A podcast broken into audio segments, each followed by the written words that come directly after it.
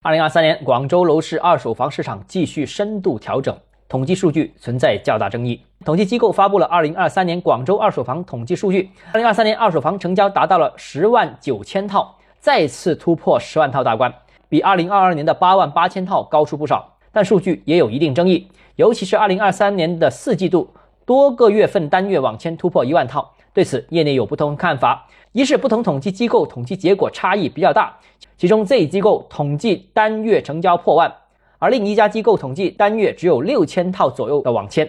第二个是二手房网签数据中，多少人又是近期流行的所谓金融客呢？其比例存在一定的争议。那所谓金融客，就是房子在家人名下进行买卖，从而经过评估获得贷款的客户，本质目的就是套取一笔银行贷款。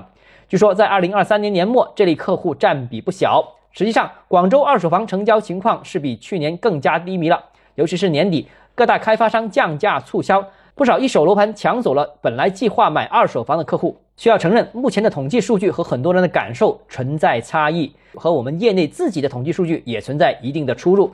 最终问题出在哪里？目前其实还没有一个客观且完整的解释。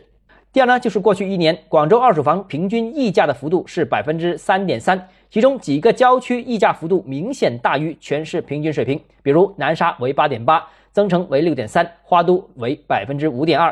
这这也说明广州购房需求往主城区和近郊汇聚，投资属性更强的郊区继续被资金抛弃，持续下跌，而且跌幅不小。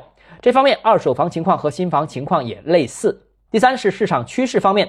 几乎是从二零二三年的一月份开始，房价就一路下跌，逐月走低。几乎第三是房价趋势方面，几乎从二零二三年一月份开始，房价就一路向下，逐月走低，基本没有什么抵抗。第四就是二零二四年二手房情况，估计仍然会呈现下滑的态势，但是下行速度有机会放缓，而且二手房见底很可能晚于新房市场，因为新房竞争力实在太强了，尤其是去年开盘的一些新项目，使用率更高。装修继续迭代，工区也不断升级。好，今天节目到这里。如果你个人购房有其他疑问，想跟我交流的话，欢迎私信我或者添加我个人微信，账号是教买房六个字拼音首字母小写，就是微信号 d h e z j m f。想提高财富管理认知，请关注我，也欢迎评论、点赞、转发。